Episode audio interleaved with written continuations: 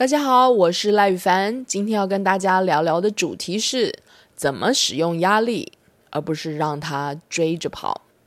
第二部分，降压需要的是这些好习惯。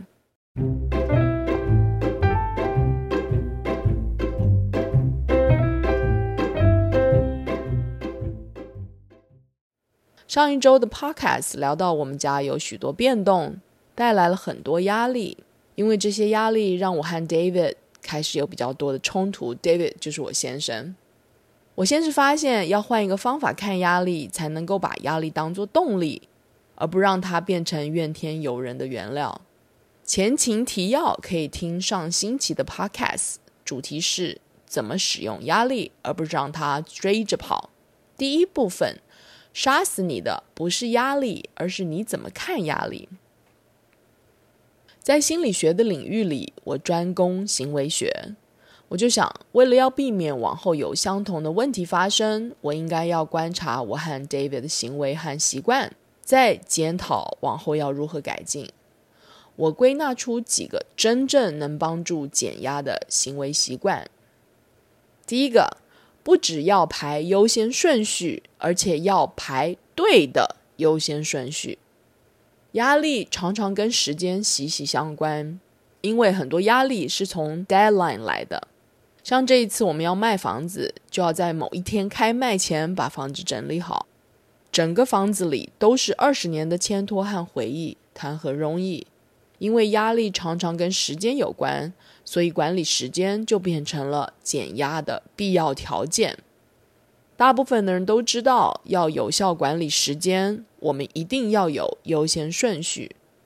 什么是最紧急的，马上要处理；什么比较不紧急的，之后处理。除了紧急和不紧急的事外，还要弄清楚什么是重要的。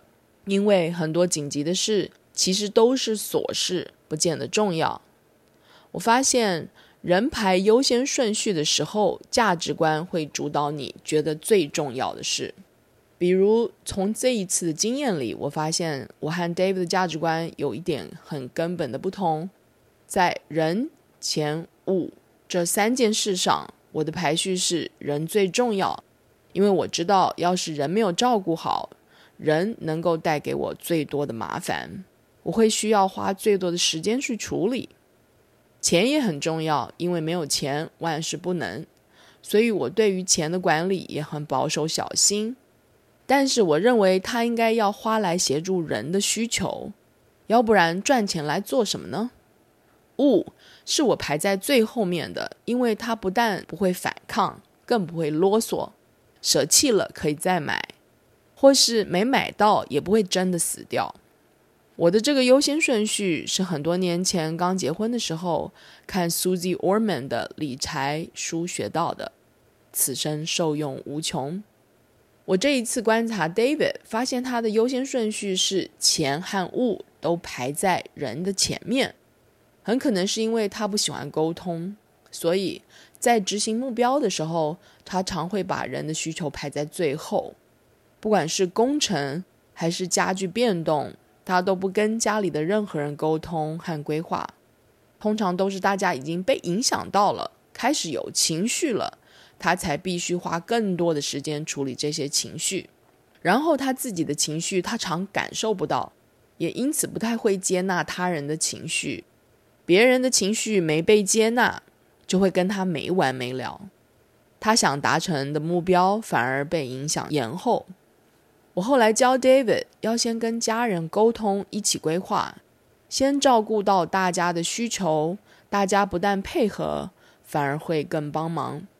这样一来，进度反而超前，他才不会每天因为赶进度而压力大到烦躁，口气不好，更容易惹到别人，人家更要跟他杠上。第二，不拖延，但也不抗进。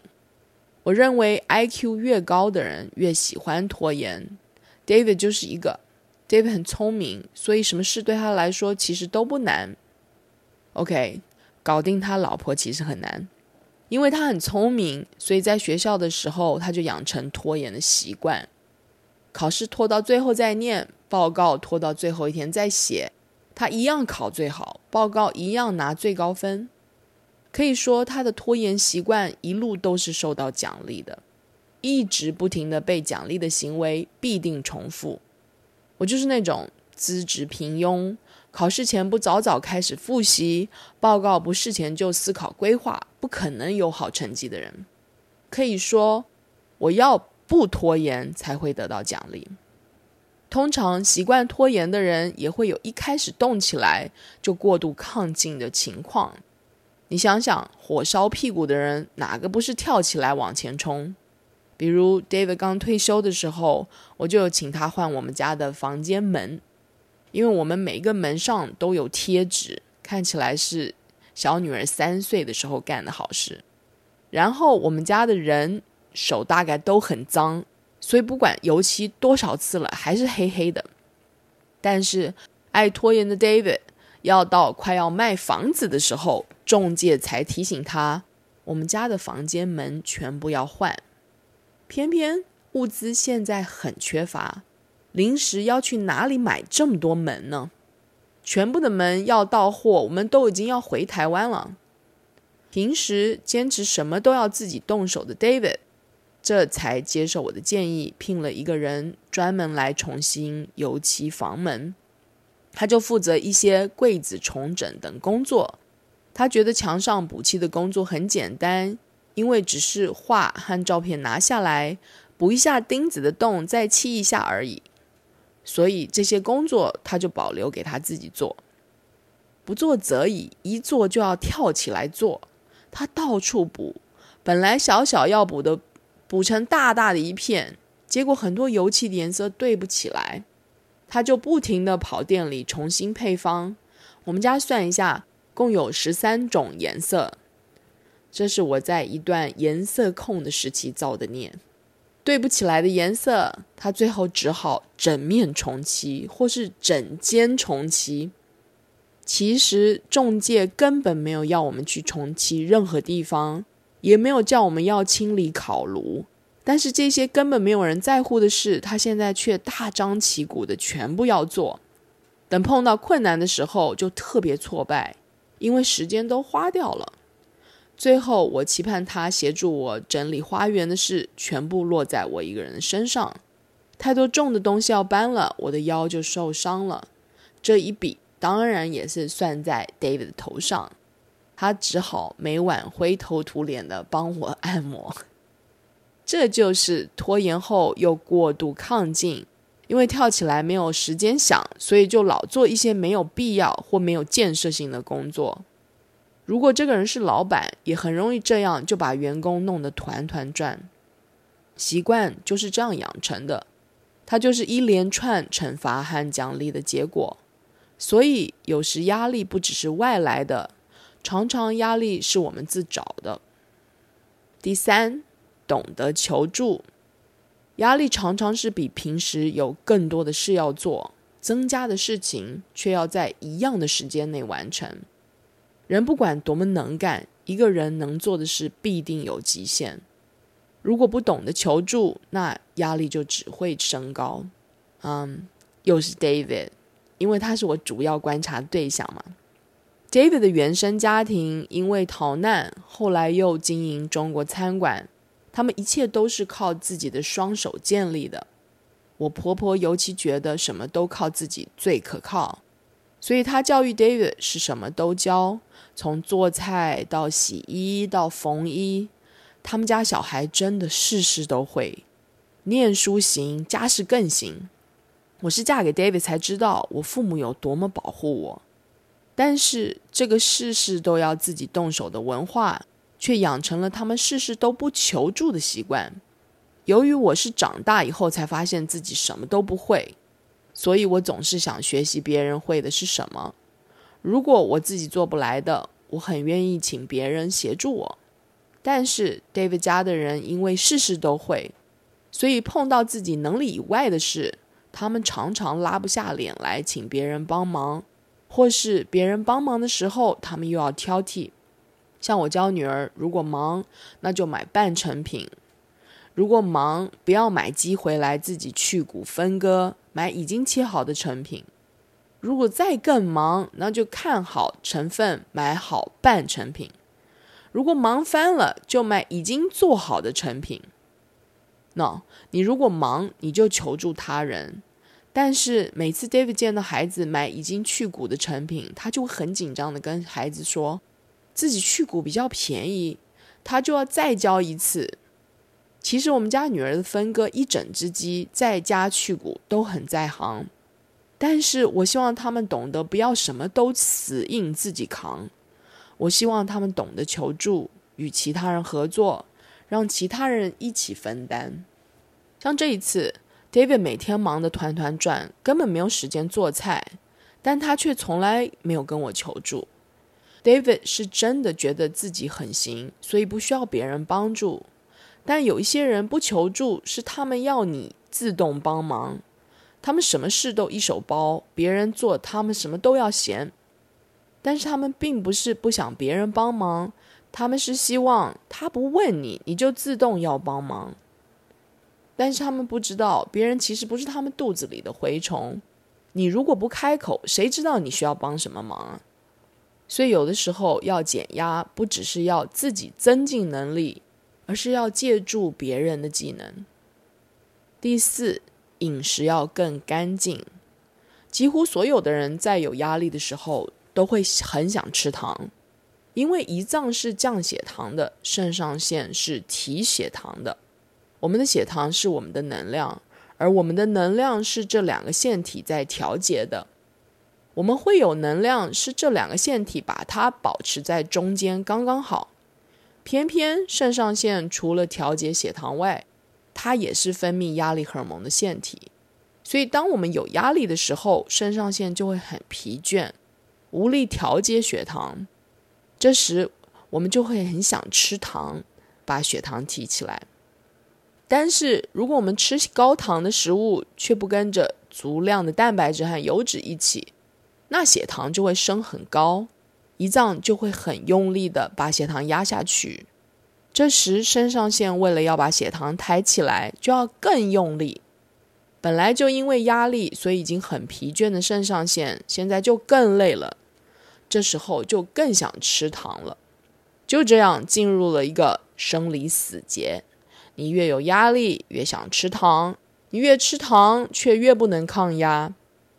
David 和我一开始就是在这个死死结的状态，因为太忙有压力，所以没有好好做菜，一直外食就不可能吃得好，吃得越不好，我们就越不能抗压，争执反而更增加，压力更大。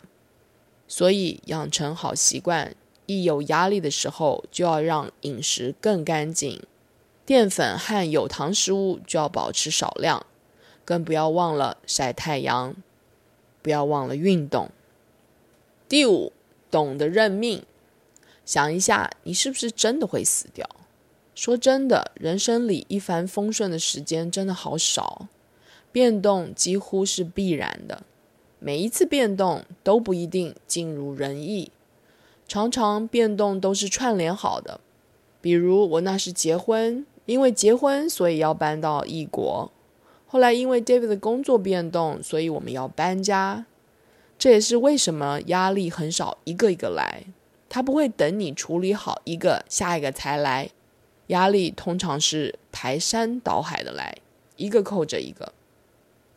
这一次，因为我和 David 要搬回台湾，孩子要搬到学校附近，所以牵动了一连串的变动。我们先要在台湾安置好家，再把美国的家搬到我婆婆家附近，以后好就近照顾他们。一个接着一个，没有喘息的机会。以前我都会花很久的时间抱怨，为什么我那么倒霉？为什么都是我？长大的过程中，我想通了。其实，你如果仔细观察，你会发现大家都是这样。人家不会在大街上宣告他有多少压力，但不表示他没有压力。作为一名咨商师，我常常有别人生活里的后台通行证。每一个人的生活里真的都有巨大的压力，因此压力是生命的本质。你如果挣扎，就像一个人跟着一波一波的海浪对吼一样的驴。认清了这个本质，你才不会一直在失望中活着。接纳了这个本质，你才会在最短的时间内把自己的脚步扎稳了，迎接下一个浪头。除了认命之外，你也要常常在有压力的时候问自己：你是不是真的会死掉？我们有压力时，都会像在被老虎追的感觉。但是，如果你静下心来想想，你会发现，现在生活里没有真正的老虎了。你不可能被一口吃掉，这是一个重要的认知，因为这样你才能在有压力的时候还有心情生活，而不是无时无刻处于生存。David 家先从北越逃难出来，在难民营住后才到美国。到美国的时候，我公公的口袋里只有七十八块美元。这是为什么 David 全家都很会生存，但是要有心情生活，必须要非常有意识。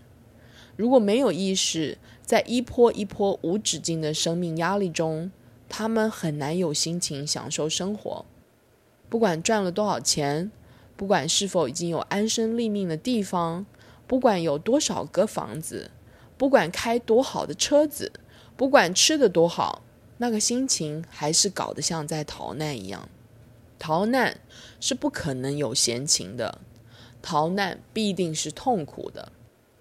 相反的，我的童年很稳定，爸妈工作很稳定，从小就因为爸妈特别为孩子创建休闲的空间和时间，所以我们虽然不富裕。但是我爸爸开着一个破车，在美国各个国家公园跑。我们住的不好，吃的不是顶级的，却总觉得各地都有情趣。我们已不再是打猎为生的社会了，生活情趣也因此跟着经济资源不相连了。你的心情才是决定的因素。我每一次见 David 在生存的漩涡里打转。都要坚定的去牵他的意识，他才能想起来，哦，他已经没有危险了，他时刻其实都可以享受人生了。第六，不要委屈自己以后又怪别人。嘿，你可以看得出来，不会解压的其实都是 David，对吧？说真的，我前半生的压力实在太大了，我的技能实在太少了。所以我很有意识的在学习新技能和新习惯，改变我的生活。因此，我真的是一个很会解压的人。我以前每天看诊，同时写书研究，接送小孩，做菜、洗衣、做园丁，照顾狗狗，有的时候一年可以出两本书。现在经营公司，处理家务，我依旧又可以玩，又可以工作。这些都是好习惯带给我的结果。但是我还是会有压力，我的压力就是 David。我的女儿都跟我说，他们的爸爸以前是妈宝，现在是太太宝。我对谁都可以狠心，但是我对 David 却无比心软。我见不得 David 苦，我就是败在他这只桃花上。所以我对谁都很会设界限，唯独对他，我就会忍不住，他没邀我，我就跳进去。这就常常造成了我委屈自己以后，又忍不住要来怪他。说真的，这对 David 是不公平的。这种时刻，我就变成了 David 最大的压力来源。就像这次，我看他一个人太累了，就揽了做菜的工，同时扛起了打包清洁的所有工作。其实本来是要请人来家里清洁的，可好像我们家太脏了，没有人愿意接。最后。我跪在地上擦地太久了，膝盖肿起来。David 口气不好惹的时候，我就要拿红肿的膝盖来让他有罪恶感。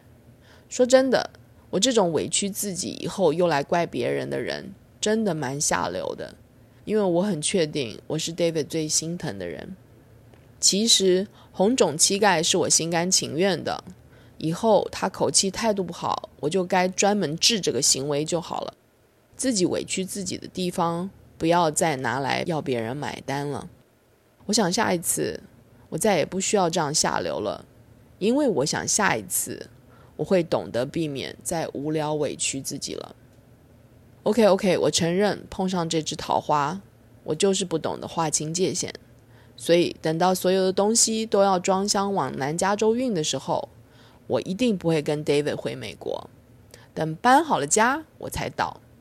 就这么办，给他一个做英雄的机会。以上就是今天的 Podcast。